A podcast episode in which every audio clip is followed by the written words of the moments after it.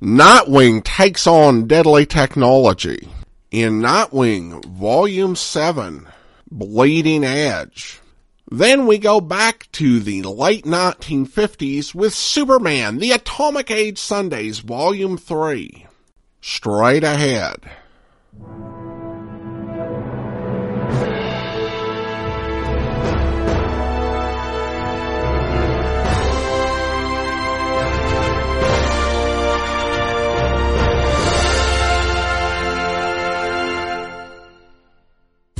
Welcome to the Classy Comics Podcast, where we search for the best comics in the universe. From Boise, Idaho, here is your host, Adam Graham. Well, we start off with Nightwing Volume 7, Bleeding Edge, which has a new writer in Benjamin Percy.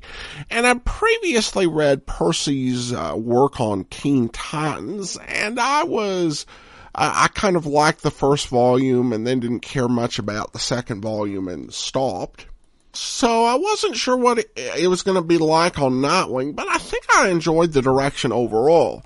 Um, we learned several things. First of all, uh, Dick rides the subway and it's an opening where everybody is on their phones and suddenly the phones, uh, turn really deadly. Um, uh, it starts with an attack on the driver, and he has to separate them uh, from their phones and, and get them off the train before the phones uh, explode and would have killed them. But he does get them to safety. And uh, he sends one of them to Barbara Gordon, aka Batgirl, to analyze and they have a phone conversation, of course, as Oracle. Uh, Barbara is one of the uh, greatest techs in the DC universe, so she says she's a little weirded out by uh, Dick, who has gone really retro. He's you know, gotten rid of his MP3 player and he's uh, uh, gone back to records and really pushed back through a lot of technology. And she's even disappointed and uh, stunned that he has a landline. And she says, you know, do you have an AOL account? Are you 70? And uh, Dick replies that he's 78, which I thought was a really cute response, uh, because this uh, story was originally published in the comics in 2018, and Dick Grayson was uh, created in 1940. Uh, so that's a, a, nice touch. And I do like the nice contrast on this whole issue of technology, uh, between, uh, Barbara and Dick. Uh, and we also find out that Dick has a new, uh, client for his personal trainer business.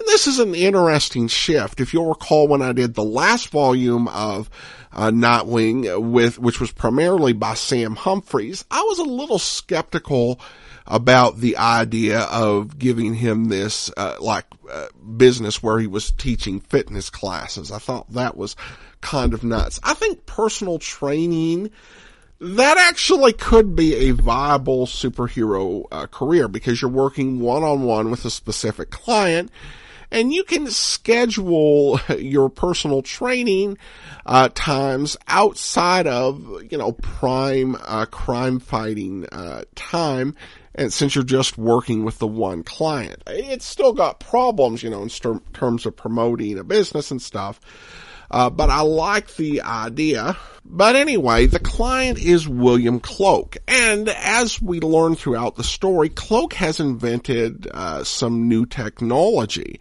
uh, which allows people to create custom virtual uh, environments around them, you know, so that they can just, you know, really manipulate their own environment to improve it, which offers a lot of opportunities, but there are also uh, plenty of potential downsides.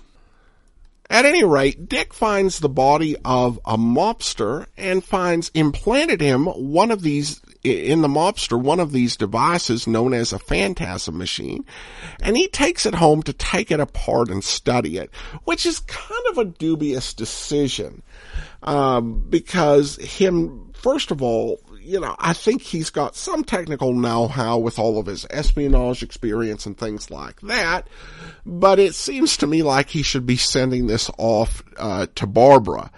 But at any rate, he uh, goes ahead and examines it.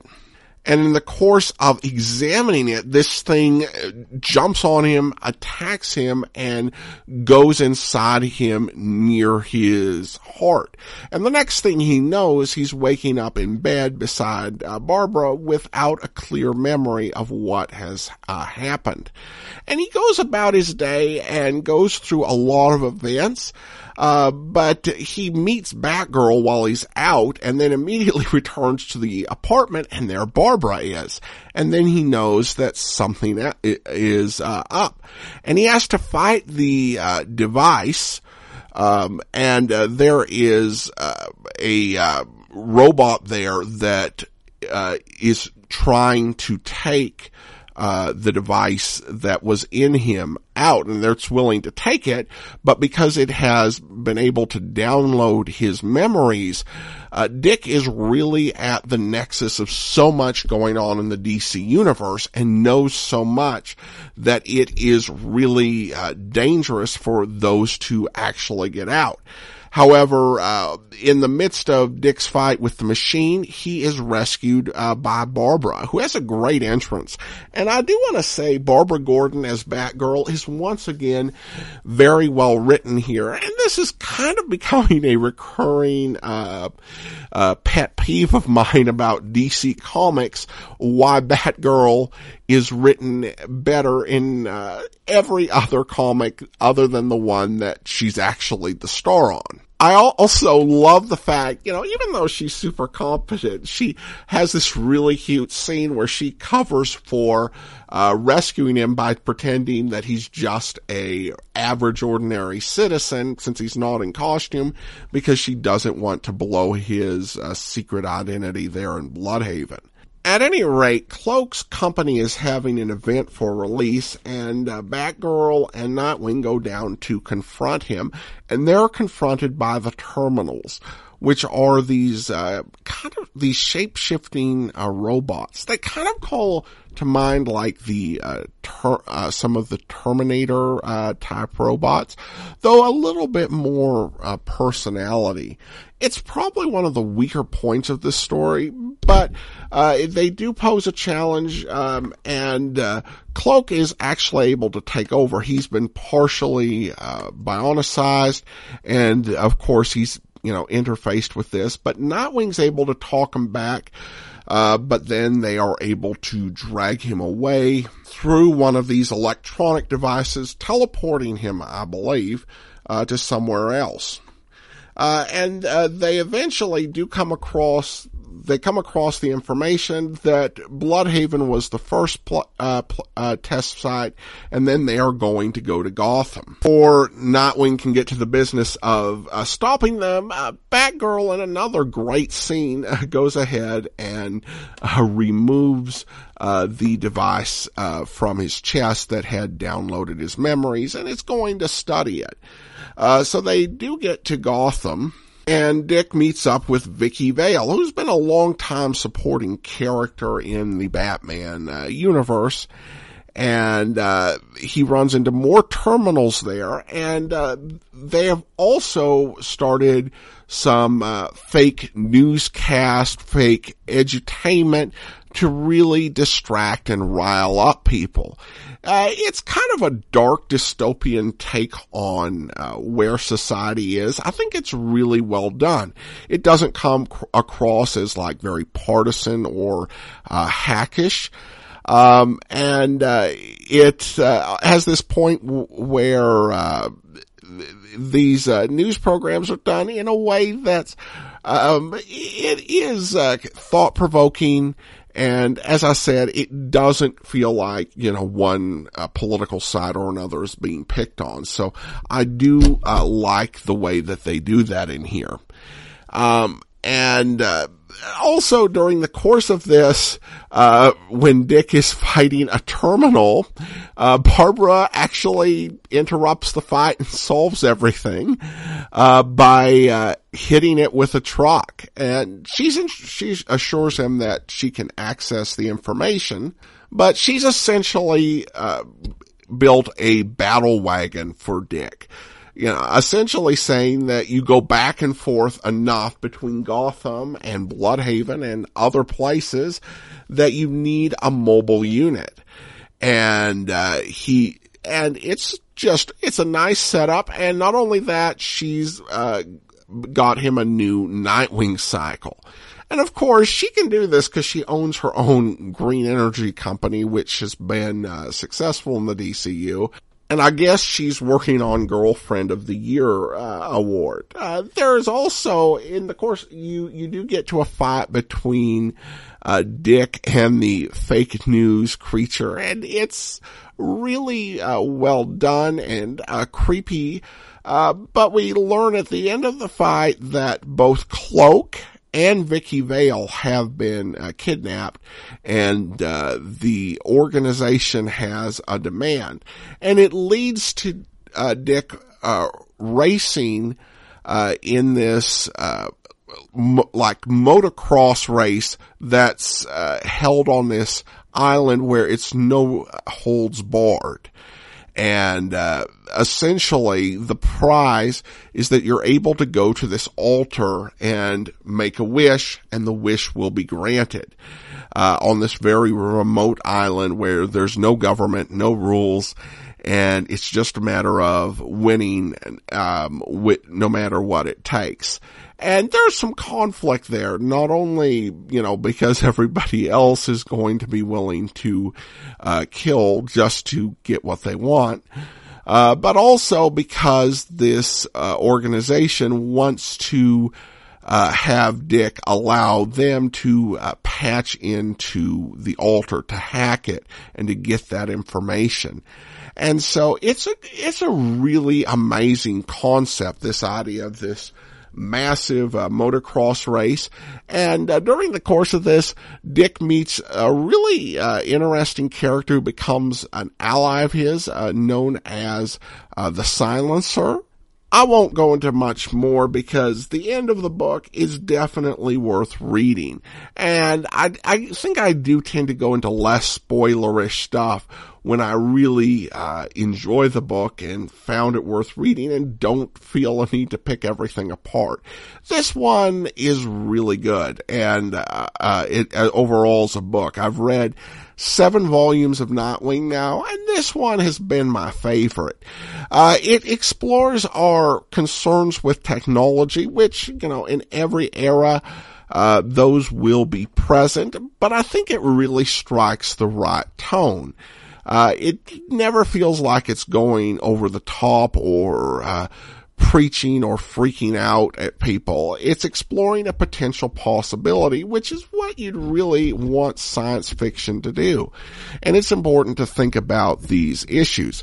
It's raised in a really, uh, in a fun way and also in a way that uh, does allow uh, for thought about the role that technology plays as well as potential pitfalls.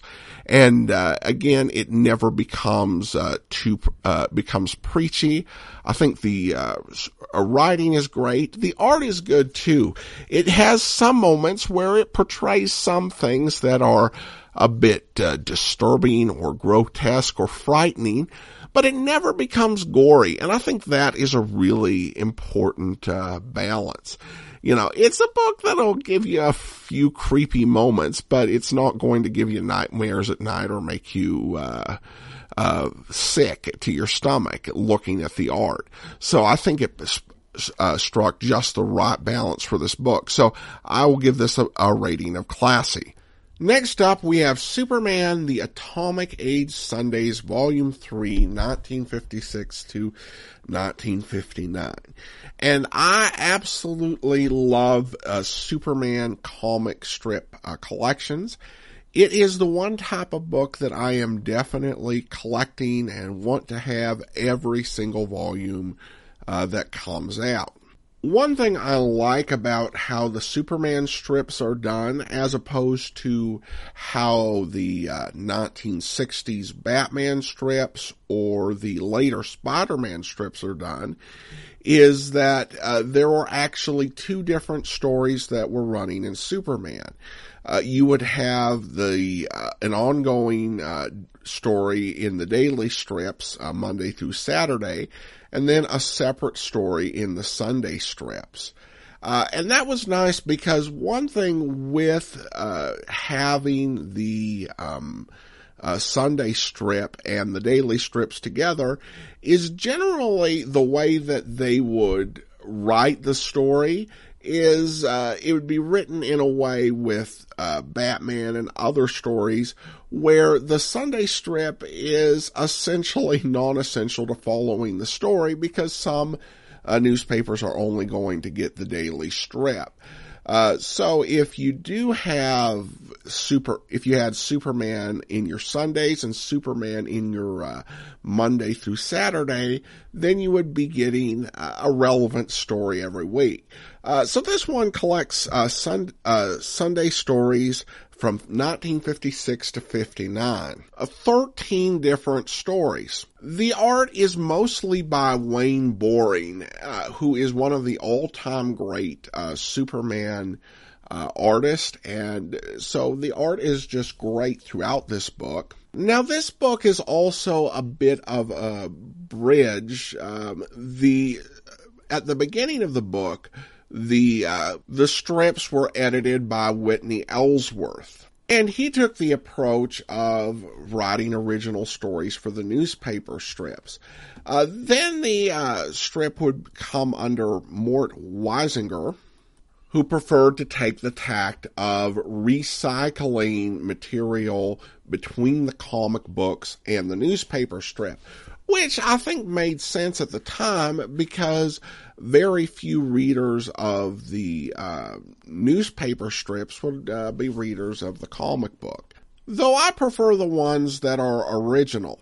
Um, I'm not going to go through all 13 stories. Many are pretty uh, familiar uh, Superman Golden Age or Silver Age fare. But I'll talk about the ones that are most interesting. Uh, there's, and these are not ranked in any way. Uh, you've got uh, a fat Superman where Superman returns uh, to Earth and he wakes up the next day and suddenly he is fat and he's gaining weight and he can't find a way to lose it. And he goes through all of these attempts at diets, asks for all of this help, goes to doctors, and uh, Mark Waid in the introduction uh, he points out that uh, the, Whitney Ellsworth was uh, fat and had issues with it, and that is reflected, I think, in this particular story. But it's still a lot of fun. There's also a story where people are being taken uh, uh, onto other planets. Uh, they just all of a dis- sudden disappear from this exhibition. And I like this one because Superman comes into the situation where there's a lot of panic and he brings calm and he's able to really work through and uh, figure out what needs to be done. And as it turns out, uh, these three humans have been drawn to other planets and he has to go to each planet and bring each human home. Uh, and it's a fun adventure, you know, and each one's kind of their own mini story. One of them was actually a crook and was manipulating the aliens on that world and uh, told them that Superman was actually uh, his enemy and an evil man. And Superman's got to straighten all that out and get everybody back to Earth. You know, they don't really talk too much about how these guys are able to breathe in spaces. Superman's flying them home, but get them home he does. And then there's a situation where you'll almost uh, suspect that Mr. Mrs. Pitalik is uh, up to old tricks, as there is a lot of things being done that it seems like Superman is behind, but it actually turns out that this crook has got a genie to do his bidding. And Superman, who is vulnerable to magic, uh, has got to find a way to fight them. And I like how he does it. He plays head games with the genie and comes up with just this really clever response. These stories are good. And I, I, what I really like about them is it does show Superman and his intellectual strength.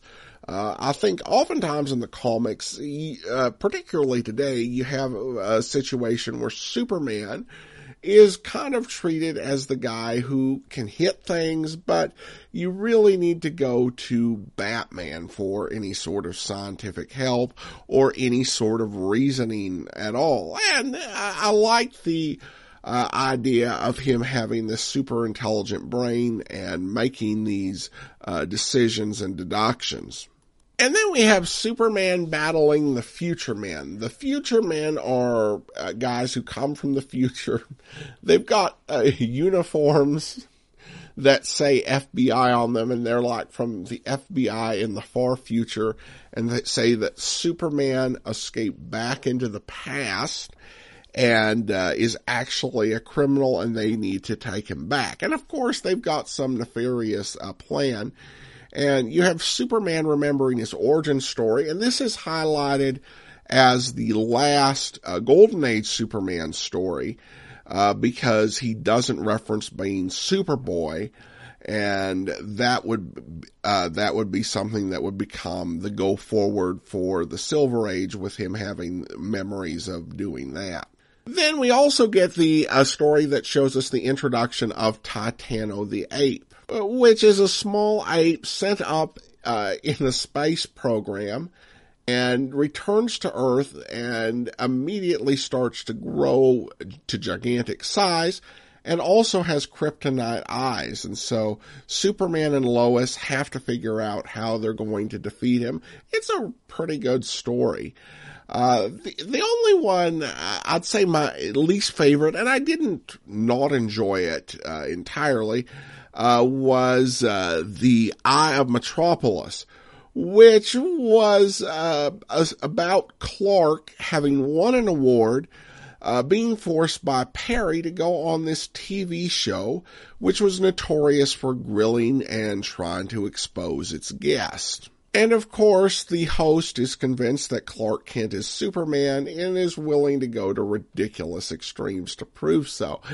And essentially throughout, Clark avoids telling lies, but essentially delivers statements and does things that misleads people which uh, you know I think they decided in the comics and radio and other mediums to get away from Superman uh, telling direct lies and just have him avoid that. But it's kind of like, okay, he won't tell direct lies, but he will uh, deceive people. It, it, really does seem like a uh, difference without a distinction. And I also thought, uh, even for a newspaper strip of Superman comics in the 1950s, the questioning and the methods were just way, way, way over the top. Plus, we've seen this type of story before, so this wasn't my favorite, but I don't think it was tor- totally horrible either. Overall, I'll give Superman the Atomic Age newspaper strips volume 3 a rating of classy. Uh, there are some really great stories in here and some pretty good ones as well. Uh, I enjoy uh, all of these newspaper uh, strip books, and this one is a really solid uh, collection of the Sunday stories. And of course, we're giving the more recent and modern uh, Nightwing Volume 7 the Bleeding Edge, a great rating of classy with just so many great elements and just a lot of energy and a very great portrayal of Batgirl. I really enjoyed that book. All right. Well, that will do it for now. If you have a comment, email it to me, classycomicsguy at gmail.com. Follow us on Twitter at classycomicsguy. Uh, from Boise, Idaho, this is your host, Adam Graham, signing off.